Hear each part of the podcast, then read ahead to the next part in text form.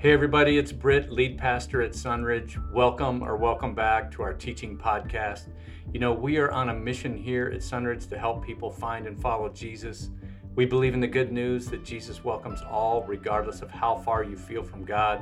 That means we're a great starting point to explore Christianity or to sink your spiritual roots deep as a devoted Jesus follower. If you'd like to know more about us, just check out our website at sunridgechurch.org. And of course, we'd love to have you drop in anytime for a visit to learn and worship along with us. And now, here's our teaching for this week.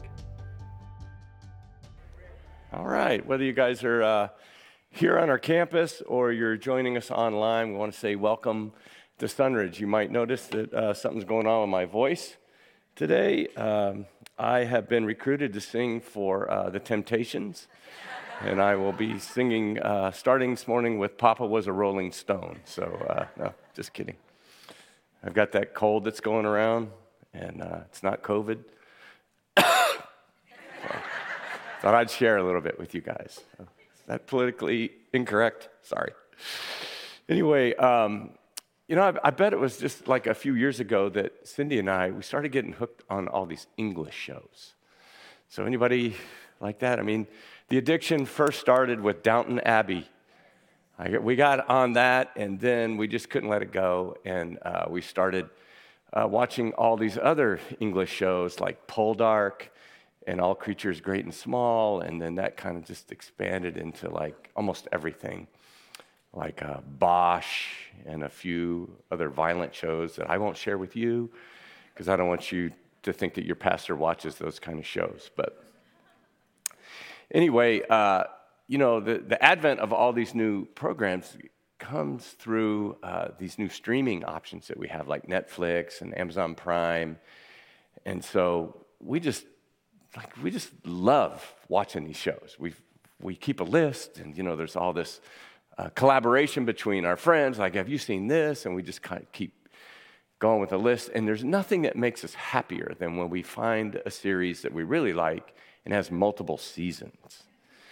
Because that just says that, you know, like for the next, you know, months or whatever, we're going to get to just be totally love television, which is something that everyone should be able to love in their life, right? So, uh, so all those seasons are like, that's like the score for us. Well, we told you, like, you know, a number of weeks ago that as we were wrapping, wrapping up Luke's gospel, that we were going to be rolling into the book of Acts, which is the fifth book in your New Testament. And they're both written by Luke, which we're going to talk about in a few minutes here. But it's sort of like this, okay? Like, look at Luke's gospel as season one of uh, the story of Christianity. And then Acts is like season two. And I'm studying it already, so uh, I just want to let you know that um, I don't know if there's going to be another season after that because Luke only wrote two volumes but there's going to be at least 18 episodes in Acts. So if you dig it, you're going to dig it. If you don't, then you know you're just going to have to stick with us for a while and be bored or something. So why why would we even study Acts? It's something that I've already been alluding to, that it, because it naturally follows Luke. Uh, from at the beginning of Acts, um, Luke references his former book. He says, "In my former book," and he's not just trying to sell copies here of his other book, he, say, he says, Theophilus, I wrote about all that Jesus began to do and teach.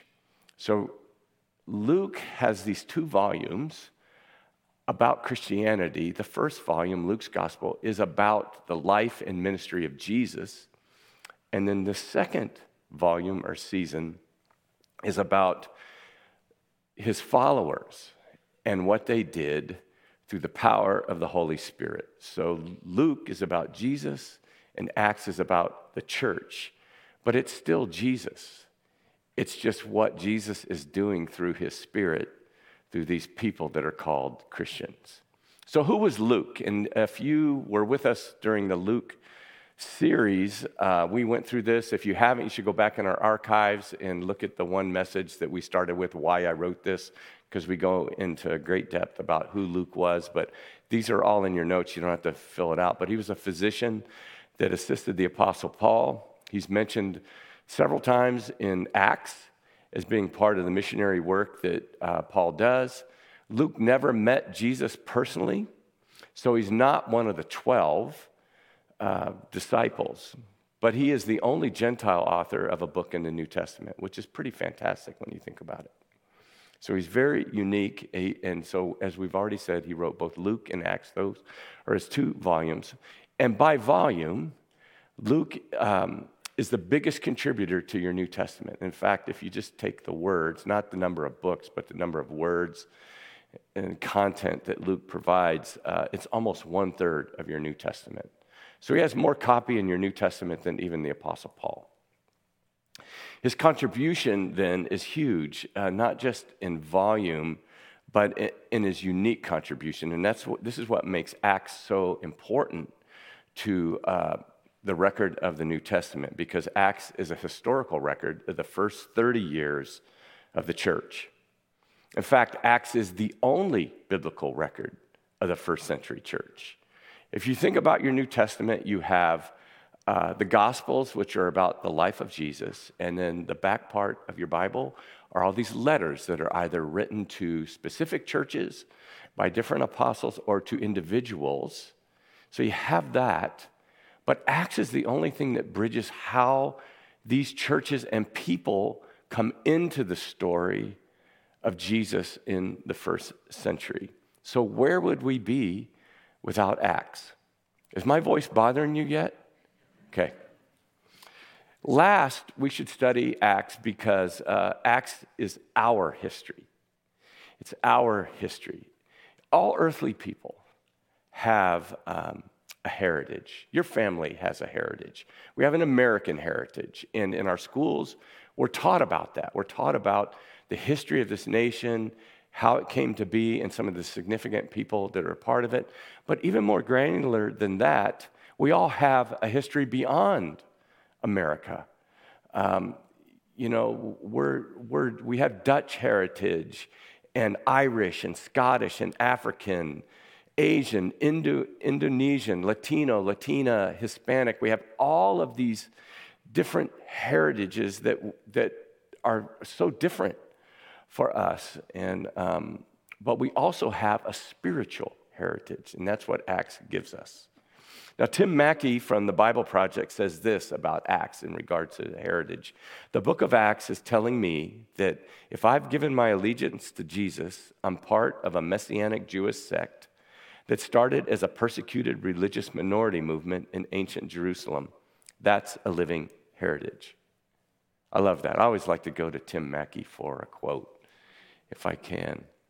So, Acts is more than this historical record of the church. I want you to grab that. It is every Christian's heritage.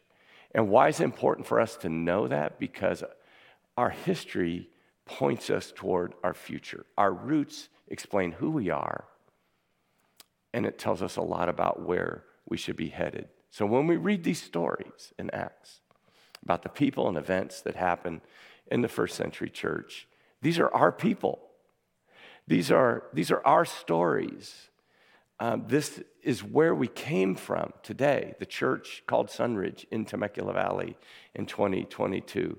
This is who we are. So we're going to keep that in mind as we go through all of these stories that we find in the book of Acts.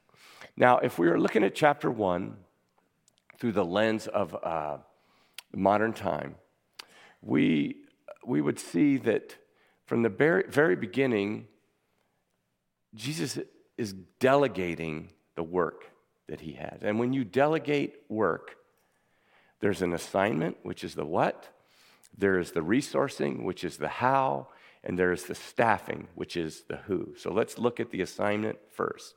The difference between Luke and Acts is that Luke wasn't there for Jesus' ministry.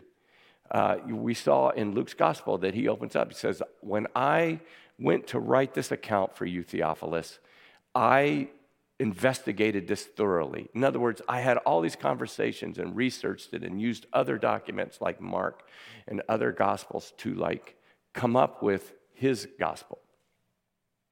But Luke is a companion and an eyewitness in some cases in Acts with the Apostle Paul, in that these are what are called the we passages.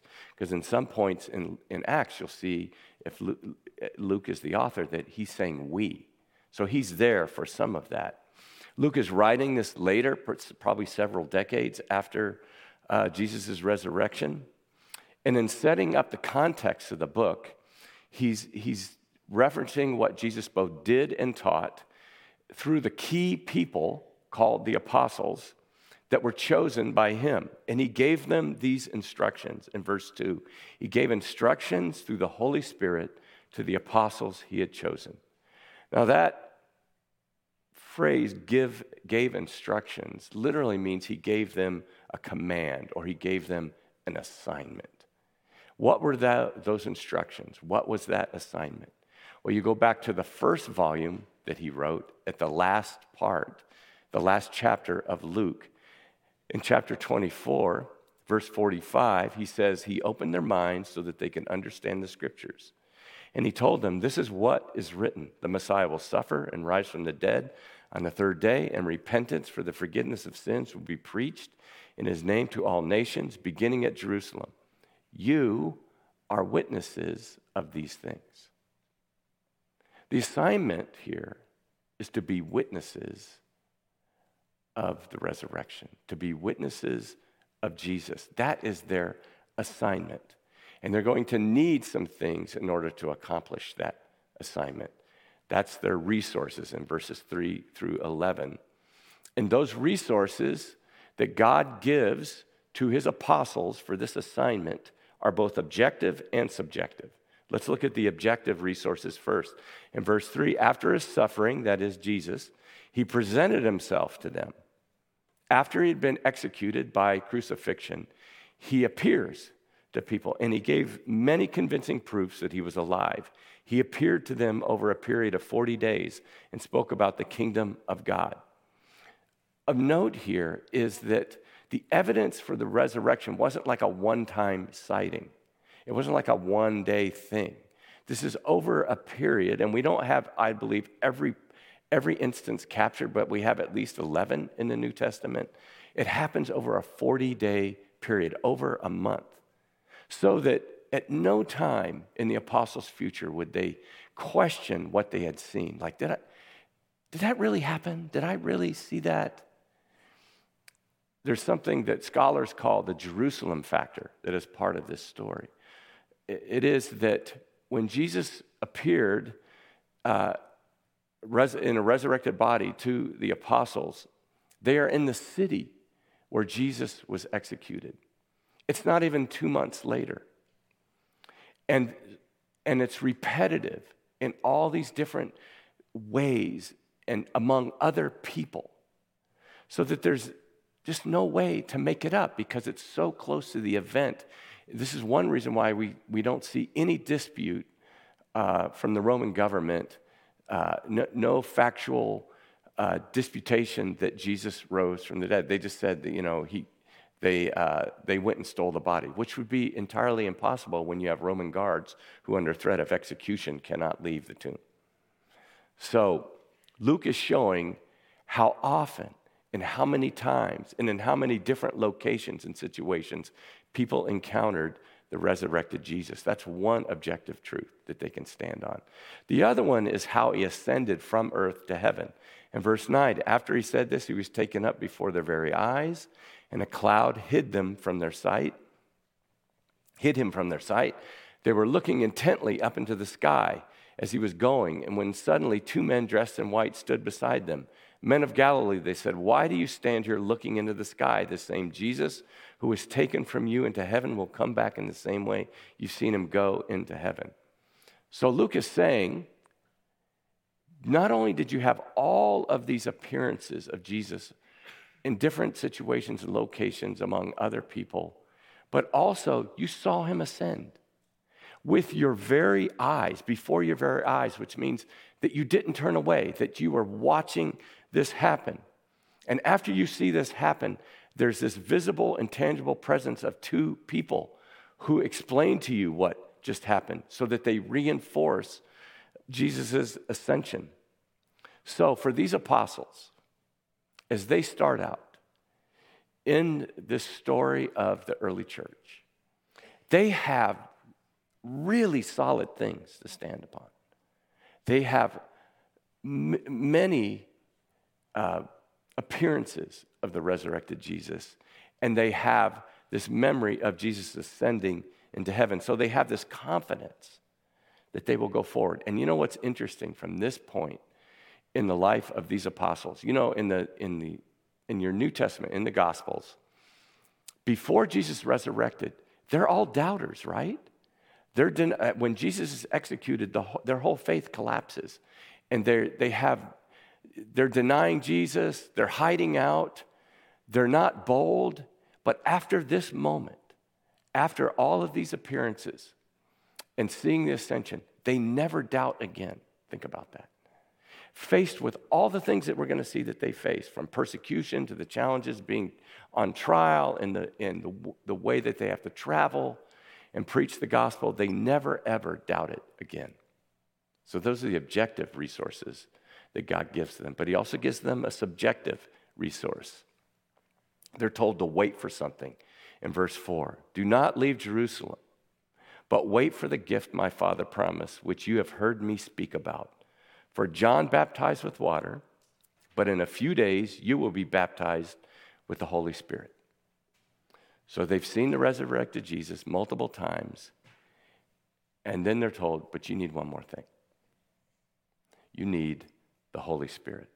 And here it's called the bap- you're going to be baptized with the Holy Spirit. And there's a lot of confusion about that which we're going to get back to at the end. We're going to talk about it. But as Jesus tells them the Holy Spirit will empower them, they're, they're confused. In verse 6, they gathered around him and asked him, Lord, are you at this time going to restore the kingdom to Israel? So, this has been a common thing that we saw even in Luke's gospel. The disciples misinterpret what it means for the kingdom of God to come. And they're only focused on this idea that somehow the, Israel is going to be freed from the oppression of Rome. And that question has to be so disappointing to Jesus after he just keeps repeating it over and over again, right? And I just have to mention something here as a footnote in regard to like end times teaching. I don't show hands, but like I know some of you, like you're just wired to be into that. It's not a bad thing to be into it. I just want to say that. It's like not criticizing that at all. But people can get so into it that it gets weird.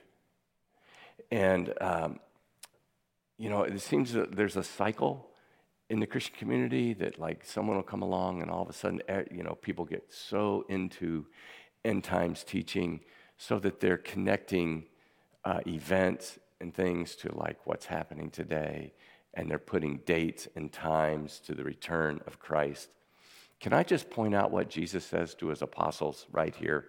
who were the ones that were physically with him for three years and assigned by him to witness to the world, he tells them in verse 7 it's not for you to know the times or the dates the Father has set by his own authority.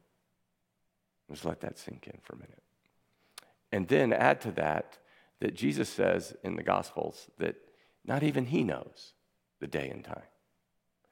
So be into it, try to figure it out. But can I just tell you, you're never going to guess it.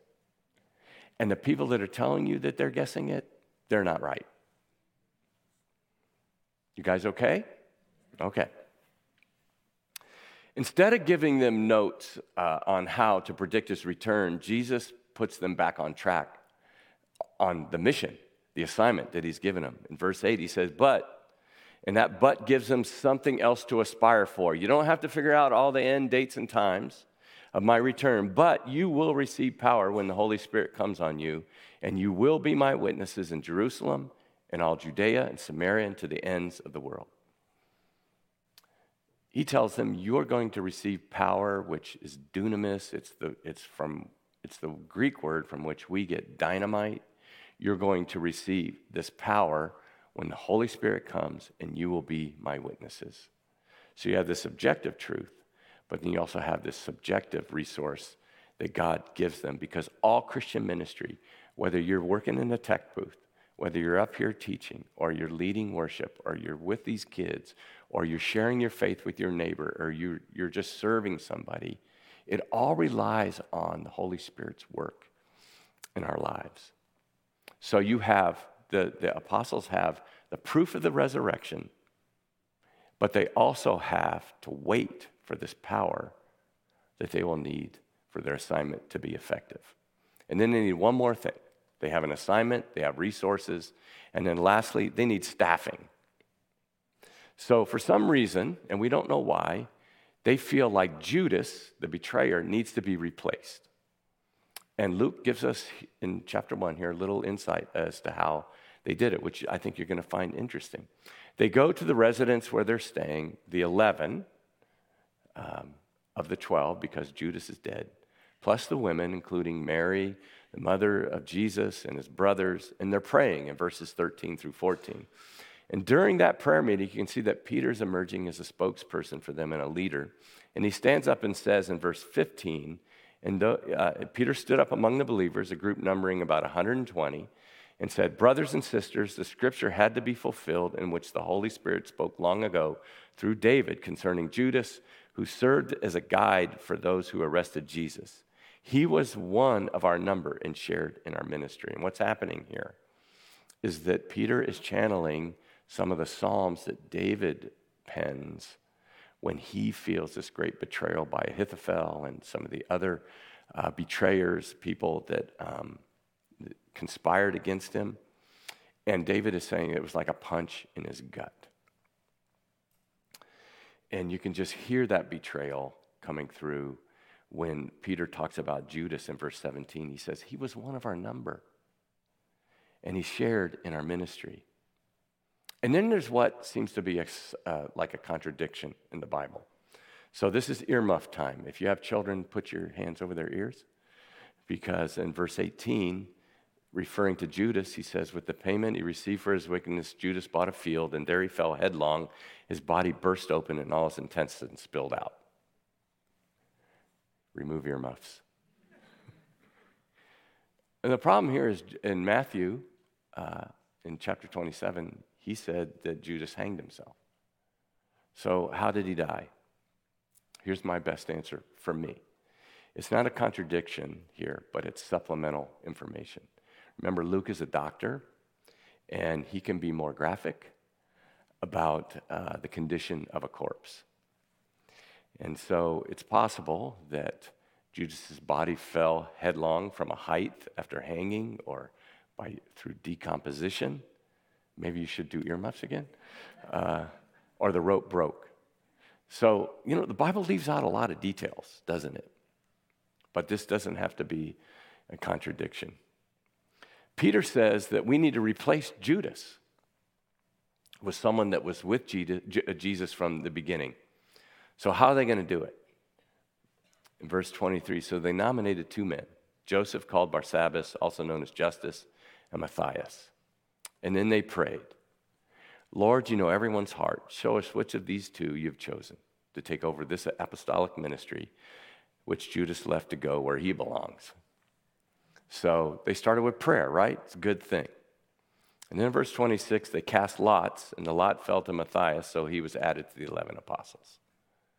So the, when they cast lots, they, they were like these, they were like dice made out of little stones. So this is a common way to make decisions at this time. So they pray and they roll some dice. And uh, by the way, our elder board uses this method all the time to make financial decisions. So, did they really need the 12? We don't really know. Jesus never said you have to have 12, uh, but they're back to 12 leaders. So, you see, they have an assignment, they have the resources that they need, and they have the staffing that they need. And that wraps up the first chapter. And so I just want to, like, in the time remaining, make a few observations that I think bring this forward to us today. So, first of all, Acts 1 8 gives us the outline of the book and the plan for the church.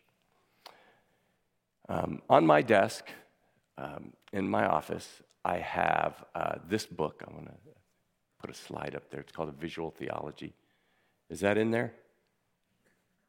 It's not in there? Never mind. But trust me, I have a book on my desk. And it's called Visual Theology the Bible. And then is there, is there a slide of the church expansion that we used on Friday night? Is that in there? Negative? Okay.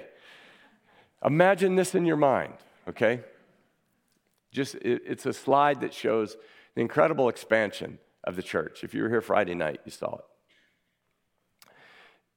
How in the world does the church go from like 120 people to what it is today? That there's 7 billion people on the earth, and one out of three would identify as a Christian.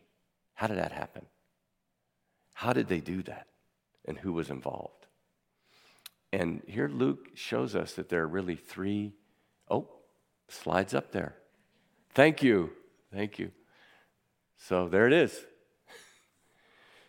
From 120 to 3,000, as we'll see on the first time, the first time Peter preaches, which always makes me jealous. And then since then, I don't know if you can see on the screen, but these are all these, all those little black marks are, are people. And it's just continued to our day and time.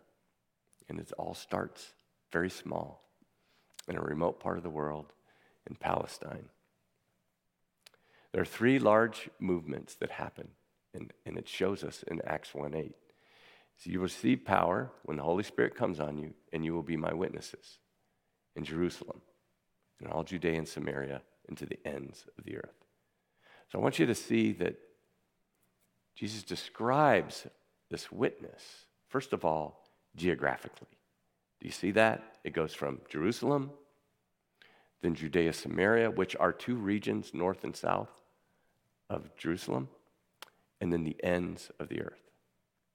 But it also doubles as, as kind of like the, the structure for how the narrative of Acts goes, and it's also the strategy for the church today. The assignment is to witness of the resurrected Christ first in Jerusalem, which you'll see generally as we go through Acts as chapters 1 through 7. And then in Judea, Samaria, those regions north and south from Jerusalem in chapters 8 through 13.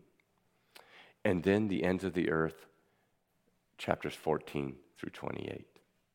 So the apostles like everything we're going to read for the first few chapters, I'm going to turn this off for a second. Excuse me. Everything we see is happening in Jerusalem. And the gospel's only going to people who come from a Jewish tradition. And then the gospel is going to expand beyond the city walls of Jerusalem. Um, it's going to go to Judea, and Peter is going to have a vision and he's going to take the gospel to Samaria, which is north, and to a man named Cornelius, who uh, is a Gentile. And from there, Paul, the Apostle Paul, is going to come on the scene. And he's going to take the gospel on the road. And he's going to make three trips in the known world. Each gets larger, each one of his trips, with an increasing expansion in reach.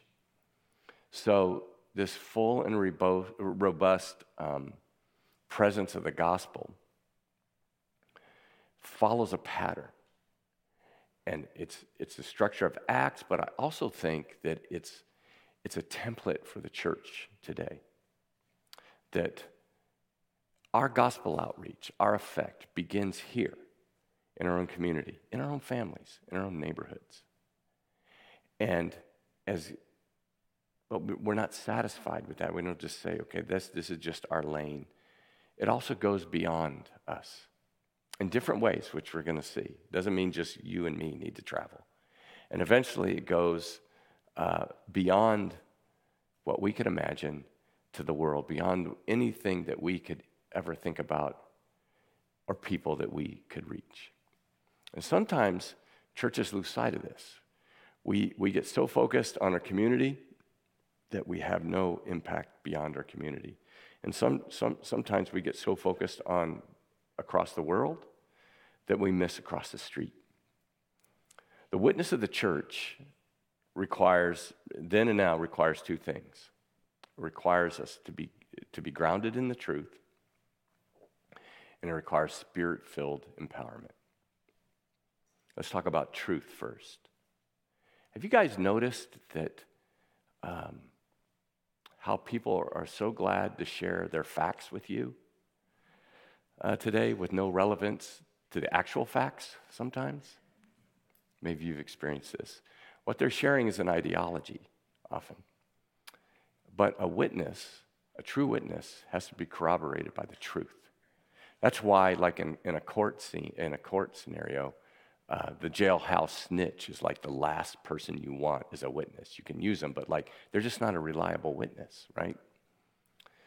And what's happening today to the church is that um, we're allowing cultural ideologies to con- contaminate the gospel. And it's causing our gospel impact to lose its credibility. And in some cases, churches are replacing the gospel with their ideologies.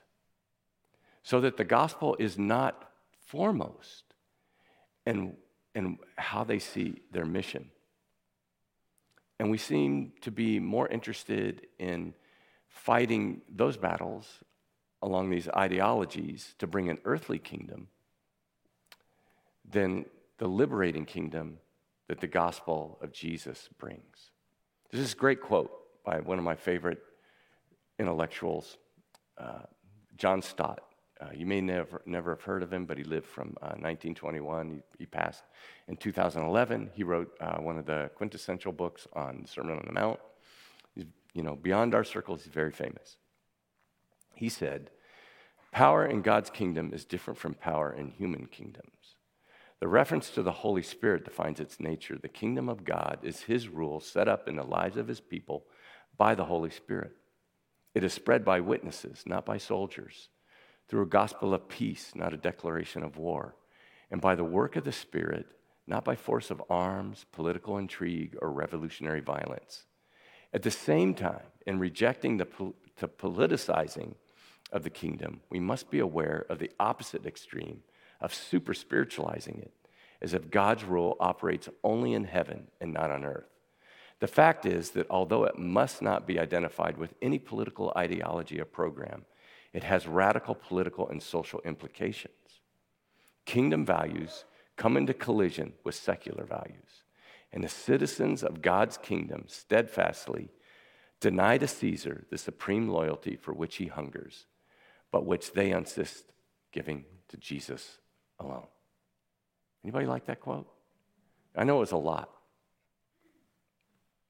The church must keep this assignment and strategy in mind at all times. Our mission here is to help people find and follow Jesus. Our vision is, is then to deepen people's faith, to bring hope to our world, and to live love as a demonstration of the gospel. And it's so easy for us to get sidetracked, to do, to, to just do good works without the gospel or to make no difference in the world, uh, but only share the facts of the gospel, or to merely become a teaching facility or a community just to ourselves. One of the encouraging things that uh, data points that we got out of the survey that you guys so gratefully, very grateful for all your participation in that, is that uh, the survey showed that 70% of you had shared your faith at least once in the last year. And of course, all of you have been living the gospel at your place of work and in your homes. That's so encouraging to me. The other requirement in the church's witnesses is the empowerment of the Spirit. And Luke says that the first believers needed to wait for Jesus to be Jesus' witnesses in the world. In spite of the fact they had all this confidence of the truth and these proofs of the resurrection, they still needed one more thing to be credible and to be effective. They were waiting on the baptism of the Holy Spirit. And I told you we'd come back to this. What exactly is the baptism of the Holy Spirit? So put your little theology hat on right now. There's a lot of controversy around this doctrine. Um, so, the way I would summarize in a very simple way uh, how how people look at the baptism of the Holy Spirit. Some people think uh, you get more of the Spirit, and other people think the Spirit gets more of you. So if you if you're if someone who's of the view that you get more of the Spirit, uh, they use uh, language like a second blessing, and they believe the Holy Spirit comes upon us subsequent to becoming a Christian. It's often associated with kind of miraculous things, like it often is the case in Acts, like speaking in tongues or being overcome and falling down or some other kind of ecstatic experience. You know, the downside of this kind of thinking is it creates the haves and the have nots. And if you haven't had one of those kind of experiences, um, you feel left out.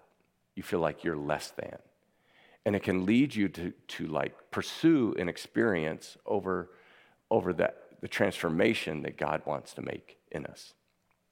And it, put, it puts a lot of pressure on people to try and like comply with that.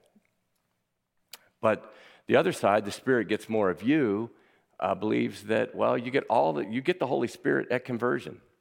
And uh, the, they often view Acts as a transitional book. You can't always build doctrine out of a transitional period like uh, Acts is. Um, but you do in Acts have believers that believed in Jesus, but they did not yet have the Holy Spirit. And uh, people who believe that the Spirit gets more of you, they focus on the teachings of Paul in the epistles. And to be controlled or baptized by the Spirit is to not be under the control of the flesh or worldly thinking, but to be entirely under the control of the Spirit in your life. And the downside of just being totally on that side of it is that you, you can get a very rigid, um, you get really rigid about what God is doing in the world. So that's why it's confusing. Knowing what it means to be baptized in the Spirit is important, though, because it is necessary for these first apostles to be witnesses, to be effective witnesses in their day and time. So, what's the answer, Britt? I'm not sure. Personally, I'm a more of the Spirit gets more of you guy. But baptism means immersion. It means to be immersed in something. So to be baptized by the Spirit means to be immersed in the Spirit. The same thought that Paul talks about in Ephesians 5:18, where he says to be filled, to be entirely filled up, controlled by, overwhelmed by the Spirit. But here's what we do know about this controversy. We know what it looks like to be filled by the Spirit or with the Spirit because someone who is filled with the Spirit, that the Spirit has all control of, uh, produces something. And that's in Galatians 5:22. The fruit of the Spirit is love, joy, peace, forbearance, kindness, goodness, faithfulness, gentleness, and self-control. So here's the thing. Whatever your doctrine is on um, the baptism of the Holy Spirit, the important thing is that this part happen. Someone who's baptized by the Holy Spirit bears the fruit of the Spirit. Because you can hold either view and not bear the fruit of the Spirit in your life. You can, you can uh, claim all kinds of amazing experiences and utterances and just be a mean person. And then you can be very rigid about your approach, and you can also be nothing like what the Spirit of God wants to bear in your life.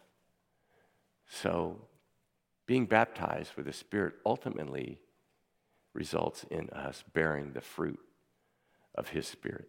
Now, if we put all that together, someone who seeks to witness to the gospel must be armed with the truth and filled with the Spirit in order to testify effectively.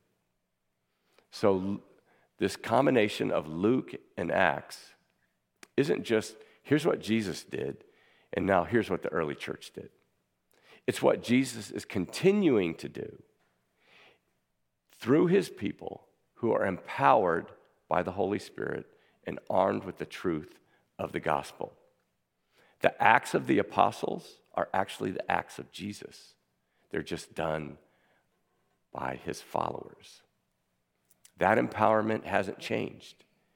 In 2,000 years, it still comes down to having the truth of the gospel and the power of the Spirit in our lives. The staffing hasn't changed. God still relies on his people to be his witnesses in the world today. And the assignment hasn't changed. God is still counting on the church to be witnesses of the resurrection of Jesus Christ. That is our primary calling and goal above anything else. I'm going to have the band come up. I didn't even need to drink my water. Probably I should. But while they're coming up, until Jesus returns, the mission we have as a church, as God's people, together and as individuals and as families, is to help people find and follow Jesus. We're, we're supposed to do that until what Paul talks about in Romans, the fullness of the Gentiles comes, like, like the last person is saved, or what Peter wrote in his second letter. He said, The Lord is not slow in keeping his promise, as some understand slowness. Instead, he is patient with you, not wanting anyone to perish, but everyone to come to repentance.